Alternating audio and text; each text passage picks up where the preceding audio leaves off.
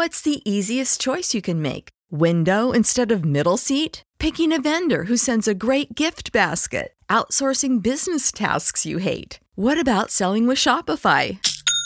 Whether you're selling a little or a lot, Shopify helps you do your thing, however you cha-ching. Shopify is the global commerce platform that helps you sell at every stage of your business. From the launch your online shop stage to the first real life store stage, all the way to the did we just hit a million orders stage. Shopify's there to help you grow. Whether you're selling scented soap or offering outdoor outfits, Shopify helps you sell. Wherever and whatever you're selling, Shopify's got you covered. Sign up for a $1 per month trial period at shopify.com slash try. Go to shopify.com slash try now to grow your business, no matter what stage you're in. Shopify.com slash try.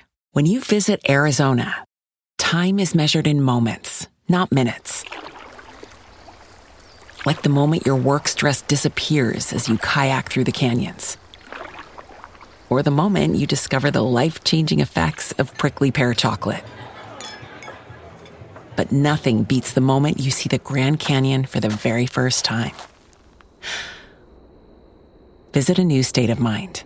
Learn more at hereyouareaz.com.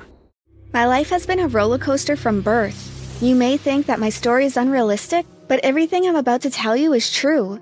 When I was about five months old, an old man, Mr. O'Sullivan, found me on his porch when he was going outside to feed his cat. I was in a cardboard box wrapped in a blanket. I wasn't crying or anything, just looking around. Before I tell you what happened next, please like the video and subscribe to the channel. Don't forget to hit that notification bell if you never want to miss out on another great story. Thanks, you're the best. You might be thinking that he called the police immediately and tried to get rid of me as soon as possible, but he didn't do that. He decided that he'd try to take care of me himself, and whenever anyone asked, he told them that I was his granddaughter. He named me Julia, after his long lost wife. As I grew up, he told me lots of interesting stories about his hometown in Ireland. I went to bed dreaming about leprechauns, fairies, and all the cool mythical creatures I was convinced lived there. I called him Grandpa my whole life, until I was about 10 years old. He decided to tell me the truth about where I came from. So, you don't know who my parents are? No, and they never came searching for you either. I always thought they'd show up here one day, but that never happened. I suppose they had some kind of difficulty and they just couldn't take care of you.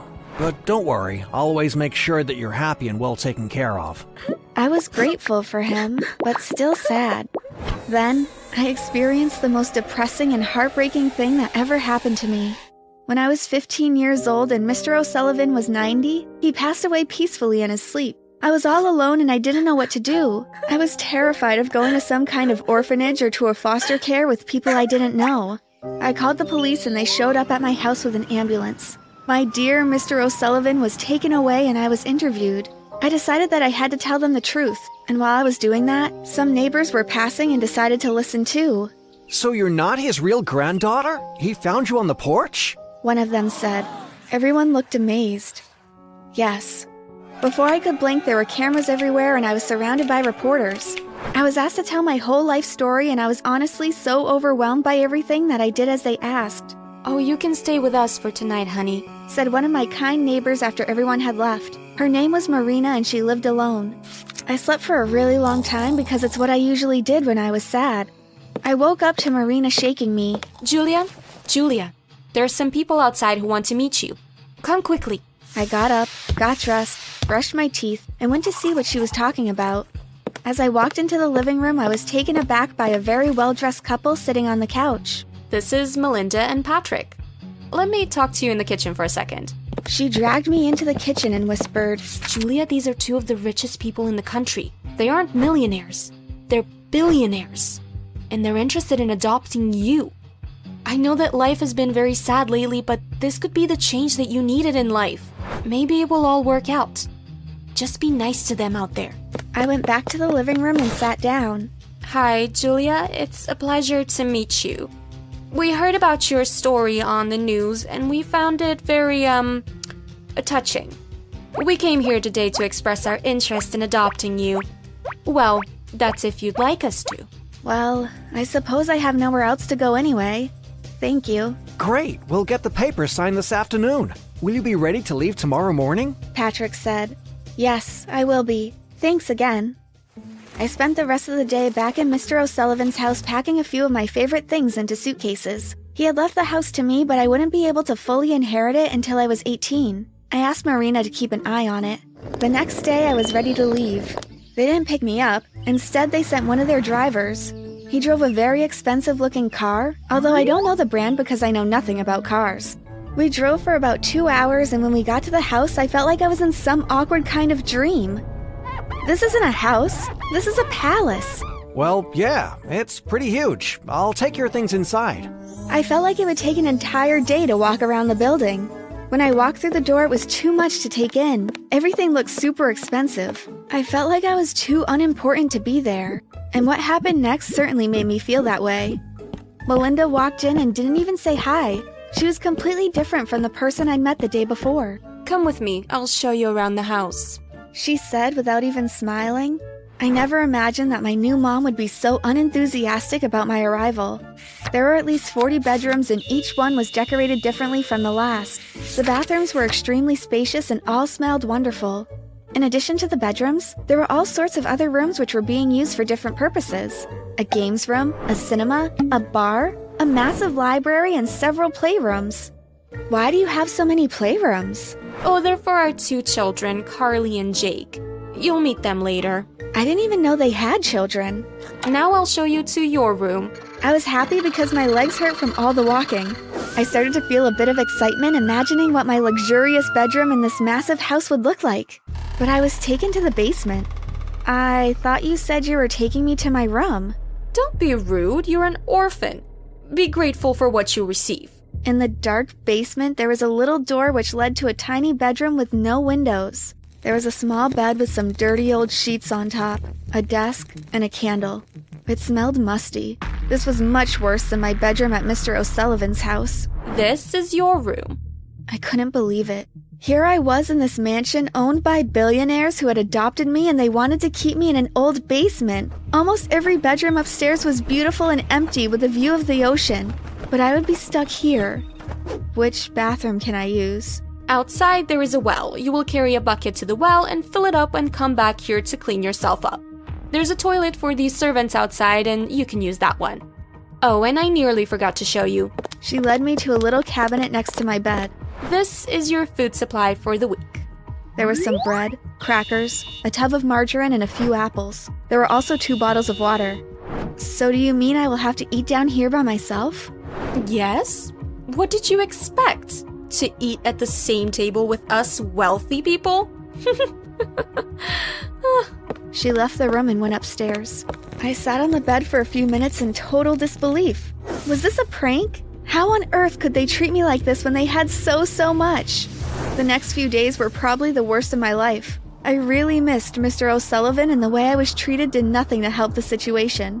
I was really hungry, and I hated life in that basement. Everyone in the house ignored me, even the servants. Sometimes Patrick seemed to feel sorry for me. Carly and Jake looked at me like I was the most disgusting thing they'd ever seen. To make things worse, I was registered in the worst school in the district. I'd have to walk for 30 minutes to the main road, then catch the school bus.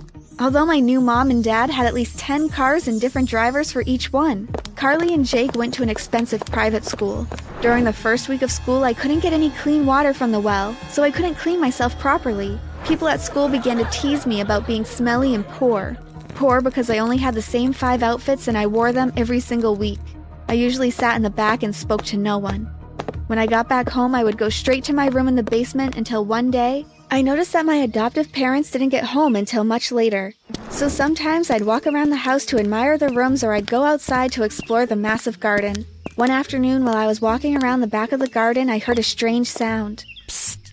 I looked around and saw a funny looking boy about my age. You're that girl who was found on the man's doorstep, aren't you? I scowled at him. No, no, I'm not trying to be rude. I think your story is so interesting. I'm so sorry about all that happened to you.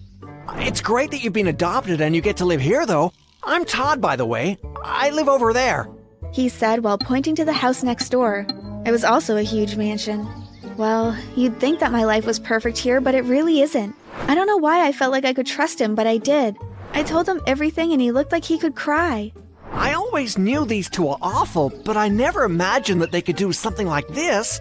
Why don't you come over to my house for dinner? And just like that, Todd became my best friend. After school, I'd go to his house and stay for dinner. His parents were very nice to me. No one at the other house noticed that I was gone anyway. On weekends, I stayed home, and when I was sure that no one was home, I'd go exploring again. One Saturday, Melinda and Patrick had taken their children to a water park, and I was home alone. After raiding their fridge and bringing some snacks back to my basement, I decided to walk around a bit. I was on the fourth floor and I noticed that one of the rooms was left slightly open. I pushed it and looked inside. Carly was sitting on the floor playing with a dollhouse. It seemed to be her room.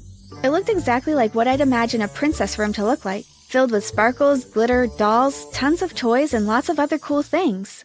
Ew, what are you doing in my room? I thought you weren't home. I stayed home because I wasn't feeling well. You're supposed to be downstairs. You're never supposed to be up here. You're not one of us. I rolled my eyes and walked away. I wasn't about to argue with a stupid child. I went back to the basement, and later that day, Melinda barged through my door. What were you doing walking around our house? Have you lost your mind? You scared my daughter and you made her room smell terrible. Am I just supposed to stay down here all day? Yes, we don't want you interfering with our stuff. By the way, you smell really bad. The well is empty, I sighed. You're grounded. You're not even allowed to go to school for at least a week. And I'm not giving you any food. She slammed my door. I curled up on my bed feeling extremely depressed. I cried for a few hours. Then I heard a noise in my room. I opened my eyes and lit the candle, and there was a rat walking near the food cabinet. I nearly screamed, but instead I got up, ran upstairs, and straight out the door. I can tolerate a lot, but not rats. I ran all the way to Todd's house and knocked on the door. When nobody opened, I threw stones at his window until he woke up and saw me. What's wrong? He said while opening the door. I told him everything. I can't stay there anymore. I have to run away. I'll run with you. Sounds exciting. He packed a bag with everything he thought we would need and we walked until we found a bus. I don't understand why you're doing this. Your life is already perfect. You could have just let me go on my own. Well, actually, I tricked you. We're going to stay at a hotel for a day, and then we'll go to the media with your story. I think everyone deserves to know what happened to you. We had a wonderful day the next day. In the afternoon, Todd called several journalists who came straight to the hotel to interview me. I told them everything those awful billionaires put me through. They were outraged, and when my story went live, everyone was too. We both went back to Todd's house where his parents were waiting for me with open arms.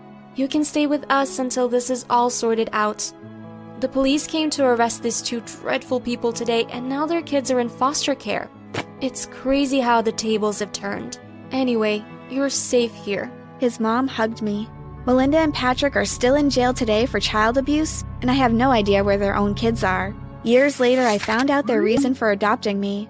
Before I was born, Patrick had an affair with his secretary and had a daughter that looked just like me. Melinda wouldn't allow him to be a part of her life, and he was only sent pictures once in a while. When he saw me on the news, I reminded him so much of her that he begged Melinda and she agreed that they could adopt me. But I still reminded her of her husband's unfaithfulness, which is why she treated me so horribly. Patrick wasn't strong enough to tell her to stop because he still felt a lot of guilt. None of this made any sense to me, but life is like that sometimes. Do you have that one piece of clothing you keep going back to, no matter how full your closet is? Having a versatile, high quality favorite feels great, but having a whole closet full of them feels even better. American Giant puts the quality, durability, and comfort they're famous for into everything you need for your spring days. From premium t shirts and jeans to lightweight French terry joggers and their legendary best hoodie ever. Whether you're dressing for work, the gym, or happy hour, you're sure to find your next closet go to from American Giant. And it's all made in America and designed to last a lifetime. Get 20% off your first order at American Giant.com with code STAPLE20 at checkout. That's American Giant.com, code STAPLE20. When you visit Arizona, time is measured in moments, not minutes. Like the moment your work stress disappears as you kayak through the canyons or the moment you discover the life changing effects of prickly pear chocolate. But nothing beats the moment you see the Grand Canyon for the very first time visit a new state of mind. Learn more at hereyouareaz.com.